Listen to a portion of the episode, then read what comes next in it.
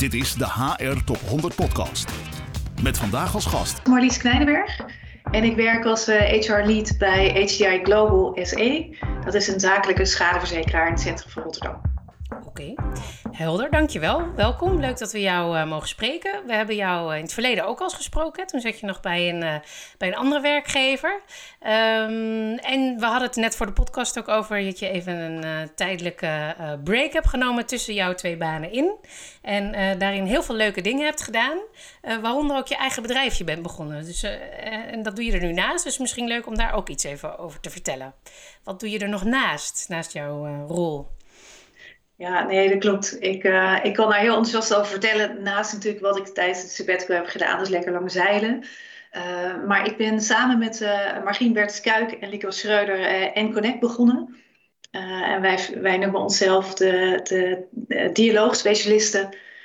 En zetten alles aan het werk om te zorgen dat de dialoog binnen bedrijven, binnen teams en soms ook met jezelf verbetert. Zodat je met elkaar, en als het aan mij ligt, met heel veel plezier betere resultaten boekt. En dat doe ik naast mijn baan en dat gaat tot nog toe uh, uh, best aardig. En soms een beetje spannend qua tijd. Ja, dat kan ik me voorstellen. En we hadden ook over dat, uh, je hoort natuurlijk steeds meer mensen over dat het mooi is als je al je talenten kunt inzetten. Hè? En jij doet dat denk ik op dit moment, maar het lijkt me ook behoorlijk veel eisend. Maar levert het wat op om verschillende dingen naast elkaar te doen? Ja, dat, dat doet het absoluut. Um, en wat voor mij wel mooi is, dat ik echt wel terugging naar hoe ik was als, als kind. Dan deed ik altijd 36 dingen tegelijk. Ik uh, zong een musical en ik wilde operazangeres worden. En ik deed dan tennis en zeilen en alles tegelijk. Uh, en dat doe ik nu weer. Uh, en daar komt wel een beetje dat Pippi Langkous gevoel boven. en het, het lijkt erop dat ik daar... Um, dat, dat het dient als brandstof, maar dat het me ook leuker maakt in de andere activiteiten die ik doe. Dus ik heb heel veel kruisbestuiving van mijn baan uh, met mijn zelfstandig ondernemerschap. Maar ik leer ook uh, nu piano spelen bijvoorbeeld. Ik leer echt, het is ambachtelijk oefenen.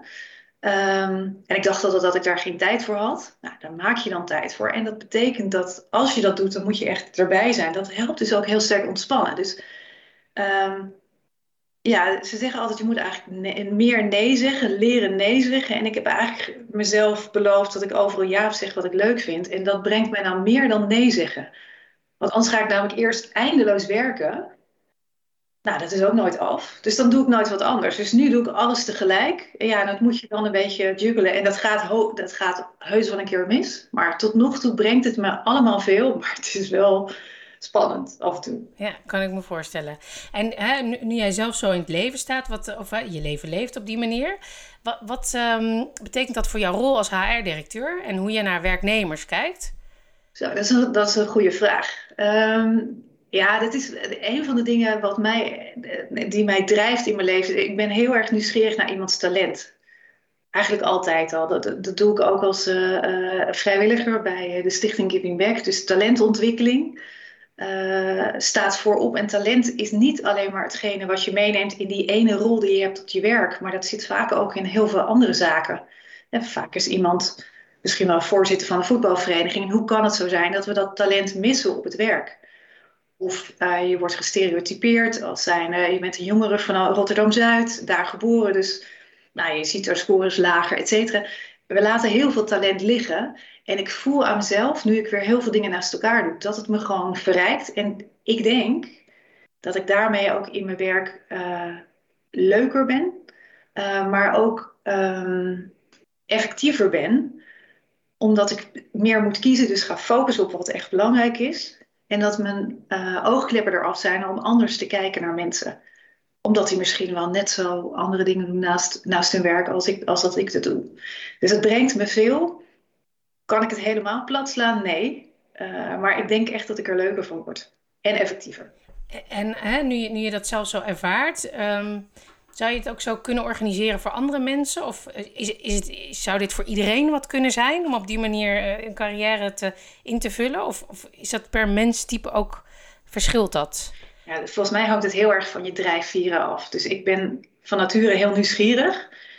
En ik ben ook heel erg van zelf doen en zelf prutsen. Dus bij mij past dat goed. Uh, ik waardeer heel erg mensen om me heen die super planmatig zijn en alles afmaken tot in alle details. Daar moet je mij eigenlijk niet voor vragen. natuurlijk eigenlijk niet zeggen, maar er zijn dingen waar ik gewoon minder goed in ben. Dus volgens mij hangt het ervan af, wat maakt je gelukkig? En, uh, en daarnaar kijken uh, is belangrijker dan dat helemaal uitrollen in een organisatie. Volgens mij moet je heel erg aansluiten bij de persoonlijke behoeften van een persoon. Maar ik zou wel iemand iets meer uitdagen dan nu gebeurt. Want ik vind vaak in organisaties dat je een plakkertje krijgt. Een label van dit is wat je bent en dit is wat je kunt. Uh, en dat we heel, minder vaak bereid zijn om verder te kijken of iemand een kans te geven om wat anders te doen. En dat is wel wat ik probeer. Um, ook bij anderen. Hoe kan HR daaraan bijdragen? Dus hoe kun je het zo hè, uh, faciliteren of stimuleren dat dat meer gebeurt? Dat mensen worden uitgedaagd? Nou, wat je, um, uh, je kan twee dingen doen. Hè. Je kan het overnemen. Daar geloof ik niet zo in. Want ik denk dat het heel erg zit in de relatie die je hebt in je dagelijks werk met ofwel je leidinggevende ofwel je teamcoach of hoe, je het noemt. Um, dus het, wat HR dan kan doen is faciliteren uh, dat dat gebeurt. En uh, dat kan op een paar manieren. Dat kan door de traditionele beoordelingscyclus vooral de nek om te draaien en het te hebben over regelmatig gesprek voeren uh, over belangrijke onderwerpen als gewoon je huidige werk, maar ook over waar zit je ambitie en ontwikkel je genoeg. Dat vraagt veel van leidinggevenden om dat te doen. Want het zijn niet altijd eenvoudige gesprekken. Als iemand uh, 55 is en die heeft nooit de vraag gekregen: Goh, zit je nog wel op de goede plek? Die kan waarschijnlijk ook als eerste denken: Goh, wil je me ontslaan? Terwijl je intentie anders kan zijn. Dus je kunt faciliteren in de, in de methodiek door het systeem aan te passen het zit heel erg in het faciliteren van degene die in eerste instantie dat gesprek gaan opstarten, leidinggevende. Maar het zit ook heel sterk in uh, uh, het organiseren van uh, mogelijkheden om kennis te maken met iets anders. Dus projectmatig werken of wat we binnen HDI doen, dan hebben, organiseren we samen vooruit bijeenkomsten die over van alles gaan. Dat kan de School of Life zijn die zes webinars doet, maar ook de CFO die alle cijfers presenteert en uitlegt aan iedereen. Als ook het hospitality concept wat we neer gaan zetten en input vragen. Zodat je, dat mensen de kans hebben om te gaan razen.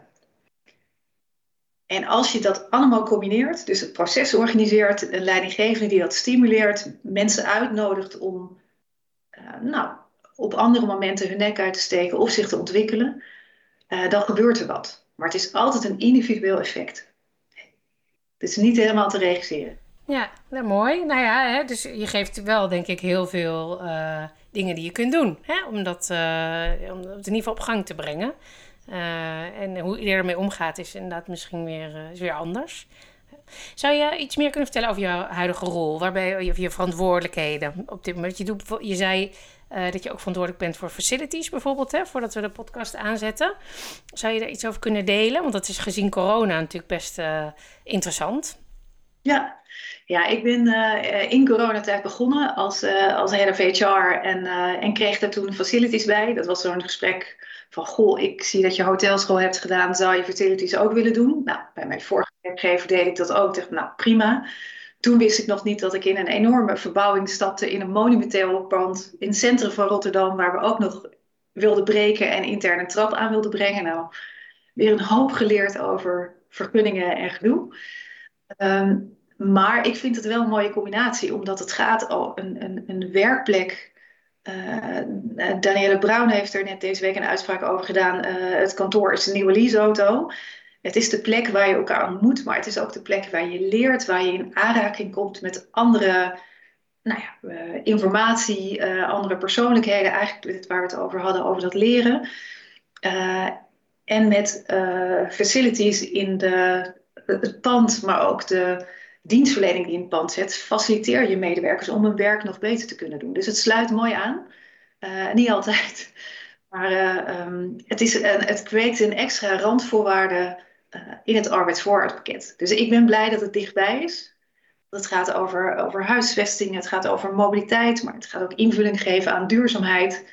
Um, en catering, niet te vergeten. Ook belangrijk.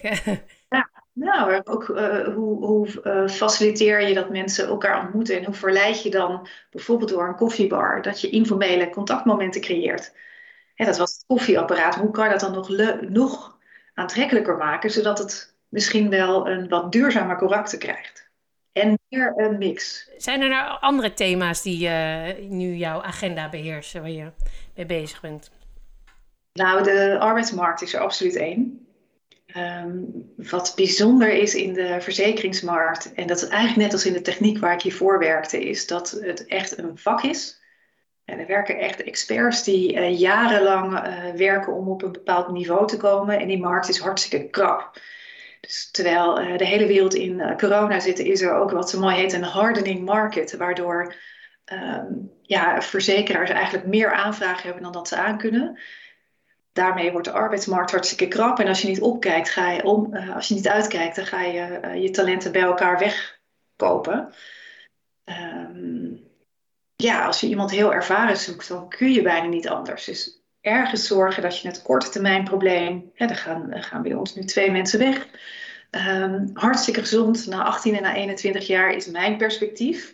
Maar vanuit verzekeringsarbeidsmarktperspectief zeggen we ja, maar dat is wel echt heel erg, want dan moeten we iemand weg ja, en hoe voorkom je dat nou? Dus dat betekent gewoon ouderwets interne doorgroei. Hoe zorg je dat je je, op klaar hebt staan? En dat is niet een korte termijn aanpak.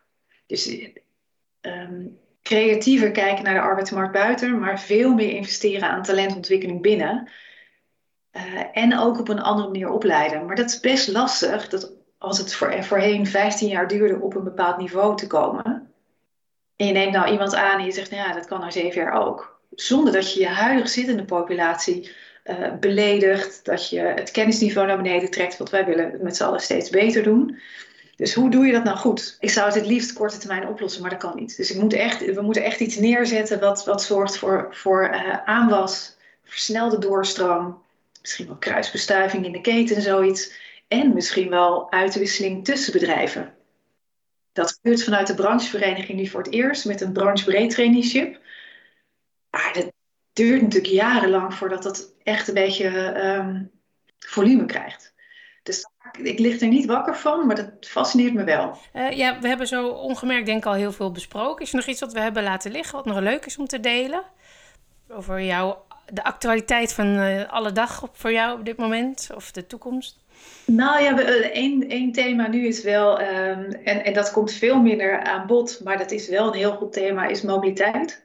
Uh, want ja, um, ja ik, ik, kom van een organisatie waar de mobiliteitsmanager van het jaar werkte, waar ik superveel van heb geleerd. En het thema was duurzaamheid. Dus daar was de keuze heel makkelijk. CO2-neutraal. Uh, nu is de arbeidsmarkt heel anders. En hoe kon je nou mobiliteit veel meer aan laten sluiten bij de behoeften van alle stakeholders? Dus vanuit duurzaamheidsperspectief, vanuit medewerkersperspectief, vanuit klantperspectief. En dat maakt zo'n mobiliteitsbeleid nog veel rijker. Daar staan we echt aan het, aan het begin uh, om daar wat uh, neer te zetten. En eigenlijk een keer te beginnen met een blanco uh, bladzij van ja, hoe zou je dat dan in willen vullen? Dus die is nog wel belangrijk. Maar het, het, het allerbelangrijkste thema voor mij nu persoonlijk is wel: uh, doe vooral de dingen waar je energie van krijgt. Uh, zeker ook in tijden waar uh, heel veel schuivende panelen zijn. waar je misschien wel langer dan je lief is thuis werkt of op een kantoor wat niet voelt als hoe dat misschien wel vroeger was en misschien wel nooit wordt. Dus zorg dat je zelf um, de verantwoordelijkheid neemt voor je eigen energiebronnen. En dat je uh, gezond blijft als mens. En daarmee bedoel ik ook uh, gezond blijft in uh, de, de, lol die je hebt in de dingen die je doet. Ik was nog aan het twijfelen of ik je zou vragen hoe jouw ideale mobiliteitsbeleid eruit ziet. Maar dit is een te mooi cirkeltje met hoe we begonnen. Dus ik denk dat we hierbij moeten afsluiten. Hè? Want we begonnen eigenlijk met dat jij hè, nu zelf de combinatie hebt gevonden aan dingen die jou energie geven. Hè? En we sluiten er ook mee af dat het je tip is aan mensen om dat ook te doen. Dus ik denk dat dat, dan is hij mooi rond. Dus dan gaan we de volgende keer weer verder praten. Heel erg bedankt voor het mooie gesprek. Graag gedaan, fijne dag. Dit is de HR Top 100 Podcast.